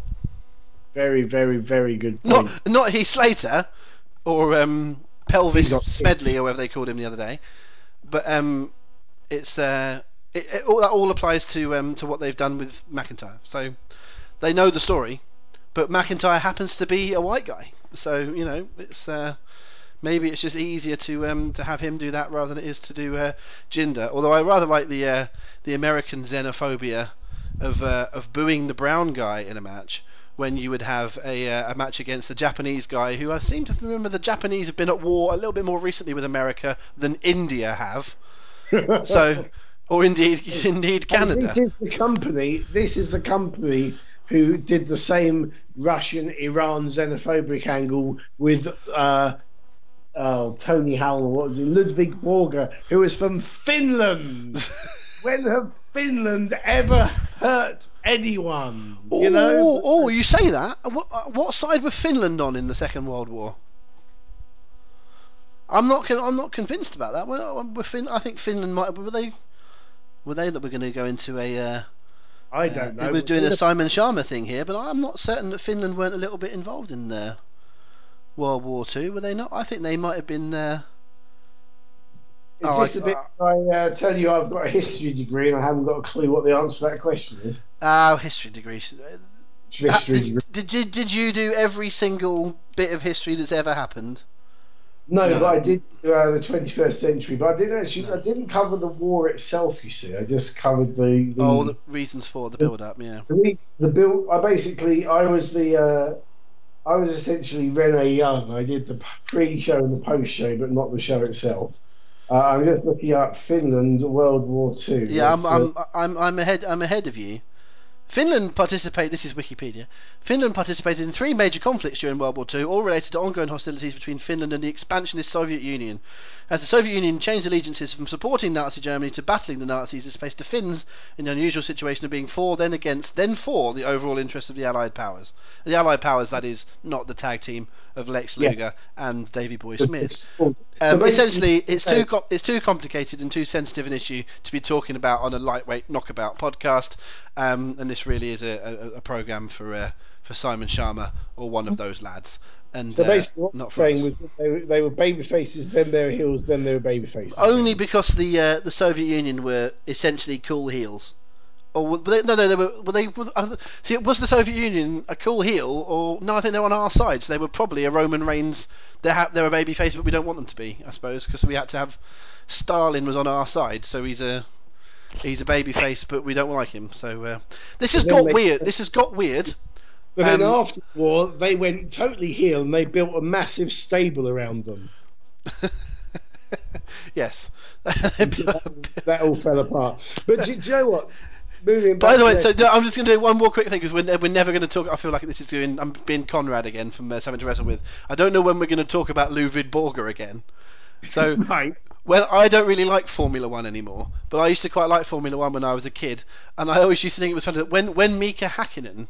Uh, or one of those. Like, I think Mika Hakkinen was the only one really to have. Uh, I know there was Raikkonen in years there, years on. But Raikkonen, was a bit older then. But when Mika Hakkinen used to win races and his his uh, his national anthem would play, I could pick out the Finnish national anthem because to me it was Ludvig Borga's entrance music. Entrance music, yes. Da, da, da, da, da, da, da, da, da, da, da, da, da, da, da. Yes, that's, that's uh, Mika Hakkinen and Ludvig Borga to the same music. He uh, he later became uh, he was an MMA fighter, a member of uh, Parliament in Finland, and then he topped himself. Yeah, brilliant. What a uh, what a great career. What a guy! Yeah. And of course, there was that other um, there was that other um, uh, that other motor racing driver that uh, that Jeff Beck sung about, wasn't there? And it's Heikki Kovalainen. Anyway, um, moving on. I don't know. I've got into uh, singing about Formula One stars here on the uh, Hooked On podcast. Come back, Paul. I've gone insane.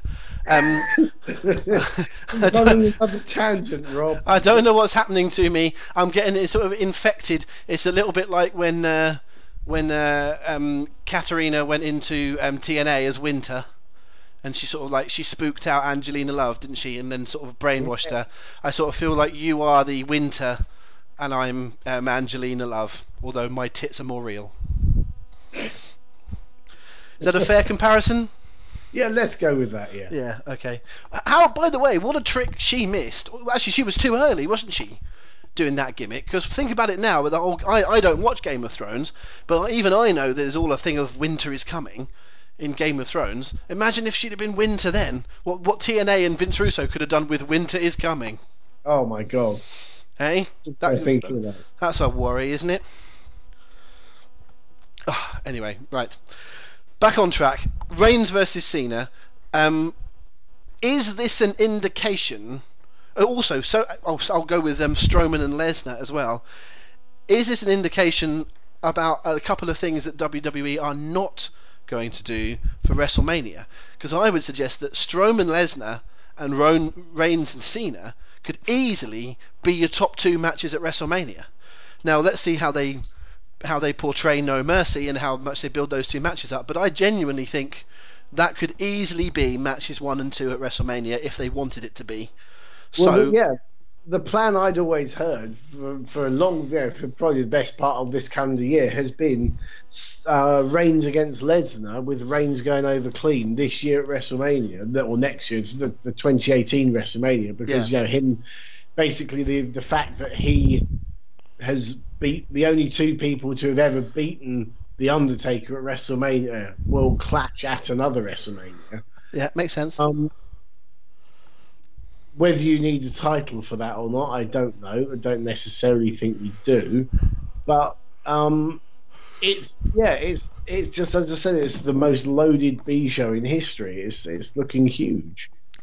It does look that way. Um, there was some buzz knocking around uh, last week that um, there's been more references to Undertaker in the last six weeks or so um, on TV, just sort of haphazard here and there but um, explicitly, I think for the first time, Roman Reigns told everyone that he retired the Undertaker. I think yes. people on, on commentary had been saying the Undertaker, who we think may have retired, who we haven't seen since WrestleMania, he laid his boots down. Has he retired? That was what they were. They were doing it as if we don't know. Reigns said, "I retire the Undertaker," and Cena said something along the lines of, "Yeah, well, you can beat middle-aged, you know, past it has been middle-aged guys with one hip, or whatever it was he said. Mm. And I thought some people went, oh, the fact that Reigns has mentioned that, blah blah blah, and I more went, that seems a, a weird thing to for Cena to say. Like, I mean, I'm sure that would have been run by Undertaker. That doesn't sound like the kind of thing that they would have a dig about him. But you know, as much as people might want to think this was one big giant shoot last week, I imagine it was more more overwritten than not overwritten because that sounds like a slag off. But I bet that was written more carefully than yeah. anything in months. I bet there were times where they went off on their own little ad libs, but I bet basically the structure of that was very, very carefully scripted over a long period of time. So I can't imagine Cena would have ad libbed a line burying Undertaker to that degree. No. So is that, and we've been talking about it for years and years, is that a pretty big marker along the road to Undertaker versus Cena. Do you know what? I really would like to not. I, would prefer it for Undertaker to stay retired. Um, that match with Reigns wasn't good. He didn't look in good shape. He it was just, and it was simply a matter. It wasn't the fact he hadn't been working hard. It was just like old father time catching up with him. I actually thought it was all right compared to the previous couple, because although the the fact that Lesnar won out of nowhere has hidden the fact that that match was dismal. And then the match the following year with, or two years later, whenever it was, with um, Shane McMahon. With uh, no, no, with um, Bray was nothing. Yes. You forget that even happened, don't you? It was nothing. Yes, and then the Shane thing was just a stunt show, wasn't it? It wasn't a match. It was just a big stunt show. So Undertaker realistically hasn't had a good under, good WrestleMania match probably since he wrestled Triple H. Mm. So, you know, you could argue, you know, keep the mystique of the Undertaker gone. But if listen, if he wants to wrestle, he's going to wrestle. If he says to Vince, "I can do one more," Vince isn't going to go, "No, mate, you're all right." He's going to have him yeah. wrestle. So it's just going to if. Undertaker comes back and says, "I want to wrestle Cena," and that'll be my last match, then then that'll be what it'll be. But, but yeah, the thing I, I think with him having lost the streak and then lost to Reigns as well. Is there much of an appetite to see the Undertaker another wrestling at another WrestleMania? there, there is if you there is if you tell the right kind of story with the right kind of person. I, am not certain that there'll be a huge.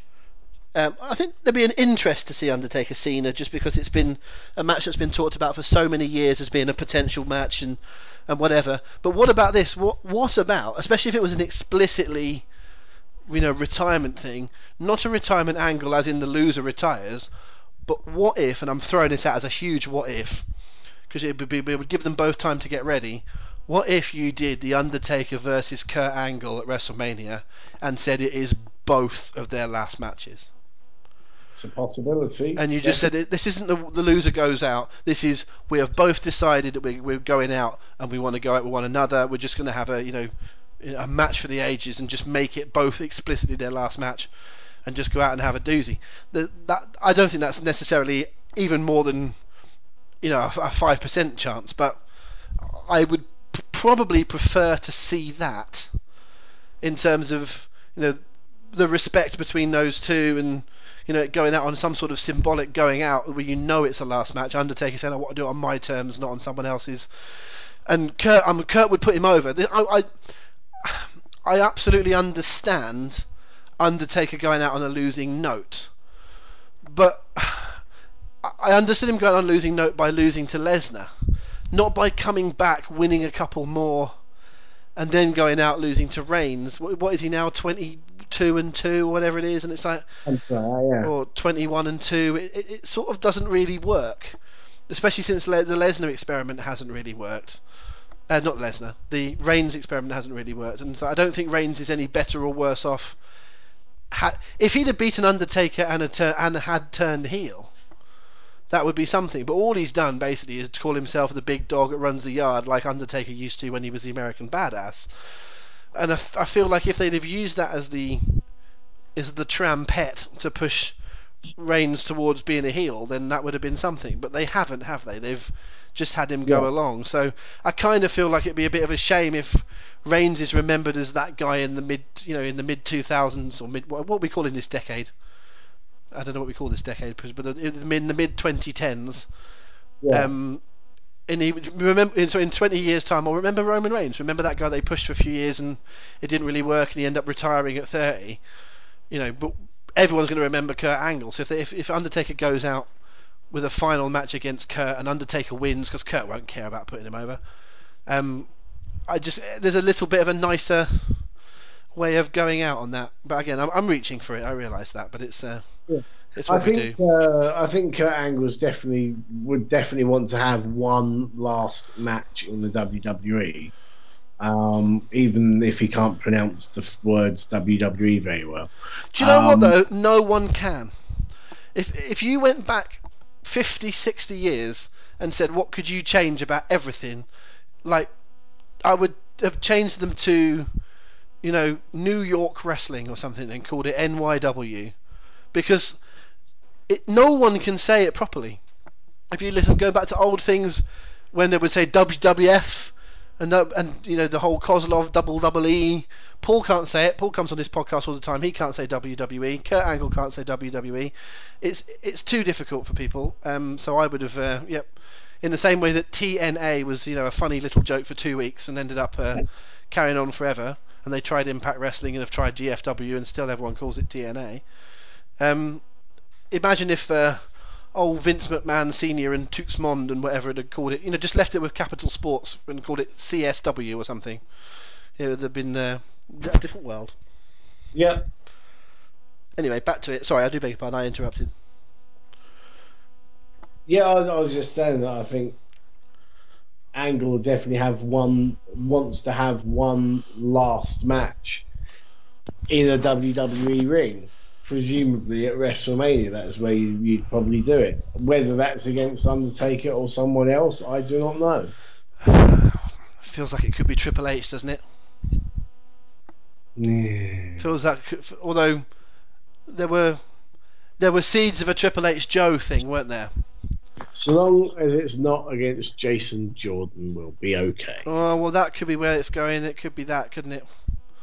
It could be that. I don't see why it. Well, that, hey, listen, they've got a long way to go with it, but that's not the. Uh, it wouldn't be the worst thing I've ever seen. The match should be okay, but the angle hasn't worked. It hasn't so Oh, far. um, it hasn't so far. Yeah. But I think I think they're going to go with him being a a bit of a sort of an, a, a nice loser at the moment, aren't they? I think they're, they're going to try and have someone. I think you might have someone come in as Jordan's mentor or something at some point. Maybe even like someone like I don't think he'd be able to wrestle, but maybe even mm. someone like Corey Graves, who they've had on TV as part of that angle. You know that Graves could you know, get in behind, you know, the psyche of Jason Jordan because I think Graves could make a really good manager.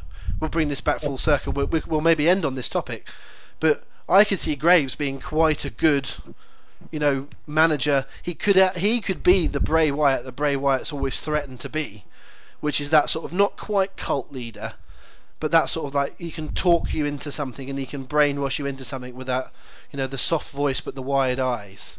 Definitely. I, I, mean, I could see I, Jason Jordan taking off with Corey as his manager and doing the speaking for him, and Kurt is then burned up with resentment for Corey Graves because he's able to get something out of his lad that you know that he never could. The trouble is you can't do Kurt versus Corey because Corey's retired and hurt and.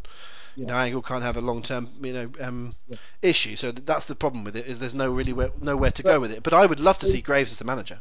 You made a very good point. I mean, I, I worked extensively with him when he was uh, he worked for One PW last decade as um, Sterling James Keenan, and and he was very much a kind of a a culty kind of emo-y kind of heel who became cheered by the fans because he was a, a, cool heel, I guess. This is we're talking about Graves. Graves, yeah, yeah. yeah. Um, and we had several long conversations. And he's a you know a very intelligent guy. He had a great grasp of the business, and he just had such a good way of projecting that image. He was kind of the best way I could describe him was almost like a a creepy cult leader version of John Morrison. Right. Okay. Um, and it was brilliant. And we teamed him up with um, two British guys, Jack Storm and Dave Morales, as he was then known, Dave Mastiff, as he's now known from, from World of Sport ITV fame. Um, and he was brilliant. And, and he really did. He was someone who was basically brought over as a favour to the guy who was booking the American talents because he, he, he rated him and wanted to get exposure and I always remember because he he lived in Pittsburgh and he um, he had been like uh, I think he'd been to a WWE tryout. I think they'd had the Survivor Series there one year, and he'd had like a tryout match and behind closed doors, or was a dark match or something, and he was on their radar. And um, I remember that he um, that he had like when we had the last ever one PW show, Will Not Die, it was called in January, whatever the year, 2007 maybe. Um, he had uh, another sort of tryout match with the WWE in Pittsburgh coming up in a few weeks' time that he was telling me about. And we were all in the ring at the end of the show, thanking the fans, and you know we are kind of like hugging each other and shaking hands with each other. And I remember I, I in the middle of the ring, I hugged him and I just said, um, along the lines of um, keep plugging away because I know you will get to the WWE one day. And that wasn't me talking, you know, blowing smoke up his ass, talking bullshit because it was probably the last time I'd see him. In fact, it turned out it wasn't the last time I'd see him, but that's another story. Um, it was because I could see he had that, you could see something in him. You could see he had that special quality um, that um, yeah, the character he had in NXT wasn't quite the same, but yeah, you could see he had something there which the WWE clearly saw because when he couldn't wrestle anymore, they still wanted to keep him on as a commentator. Definitely, and it's probably, and he wouldn't have wanted to know this at the time, but it's probably worked out to his benefit. He's probably likely to have a far better, better, bigger, longer, and more oh, financially oh, rewarding career by doing what he's doing. Because had he had he been a wrestler, they probably would have had him in the sort of he may be in the if he's lucky, have been in the sort of Mike Kanellis role at the moment, sort of knocking around in the middle of SmackDown, and in about a year's time they'll you know bin him off and back he goes to the Indies. So he's probably ended up working out way better for him. Totally. Um, you know that's just the way it goes, and it's a, it's a it's a strange old world sometimes. But I can certainly see him being someone that um, it almost comes across completely naturally to. You know, um, I'm not sure he knows necessarily why he's such a good commentator. He just has an instinct of the right time to say something in the right tone of voice, which frankly very few have. Um, and that as well is why he was such a character and such a good promo because you know, it's it's all. In fact, you know, this goes back to what we were talking about at the beginning about the seminar I'm doing. It's all about knowing how to say things, when to say things, what to say, what tone of voice, what volume, everything. You know, it's so important. So if you've ever wanted to learn more about that, to be how you can portray yourself better as a manager, as a commentator, as any role in wrestling outside of wrestling, then what you should do is go to a seminar with Corey Graves. Um, but unfortunately, he's not putting one on.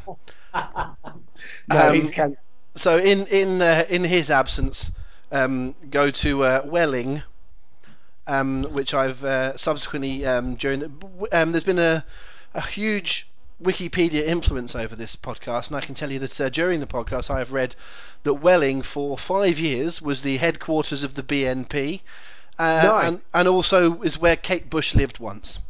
So that's what I found out about Welling. That's how exciting it is. But um, more to the more to the point. Sorry. It's the home of Welling United. Welling United, yes, who had a good cup run last year, didn't they? Um, uh, I can't tell you a lot more about that, but I can tell you this is amazing. This will um, pull things back to what we were talking about earlier on. Is the uh, where we were talking about Katie Lea Burchill and we were talking about Ludvig Borga and we were talking about Mika Hakkinen. Yes, we really were. Um, is that the uh, the conflict which started uh, in 1939 between the Soviet Union and Finland was called the Winter War. There you go. Oh, so we'll always bring it back round in the end here on this podcast, and indeed bringing it back round gets us to where we started, which is uh, Dean's seminar. So if you've been inspired by what you've heard on uh, on this podcast, actually, I think I think the, the, footnote at the end of a podcast between me and you should be. If you've been affected by any of the uh, issues uh, brought forward on this show, please call our helpline. Um, whereas actually, we're going to say if you've uh, if, if been... you're still listening at this point, congratulations. And if you have been affected by any of the issues, then email paul at hookedonthefence.com. Yes, remember to uh, send lots of lots of Juli- Juliet's in wrestling. Juliet's in wrestling is the key um, that we want to uh, for you to send to Paul. I want to get a text from Paul in the next 48 hours saying, "Do you know anything about this?" Yes. Um, so uh, you can do the, the, Juliet is just one of our ideas, but all sorts of other ideas. Maybe send in answers to a fictional competition that we haven't done, and say, "Hi, Paul. I think the answer is D." Um, you know, the answer to question one. Michael Hayes. The question to uh, number one is Papa Shango. Two is um, Michael Hayes, and three Josef Fritzl, and just send him that, and just see if he can work it out what it is. uh, brilliant. Um, so uh, thanks for that. And actually, when it comes down to who is still listening, uh, hi Paul. Um, so, um, and, pardon? And Francis. And Francis, yeah, hi Francis.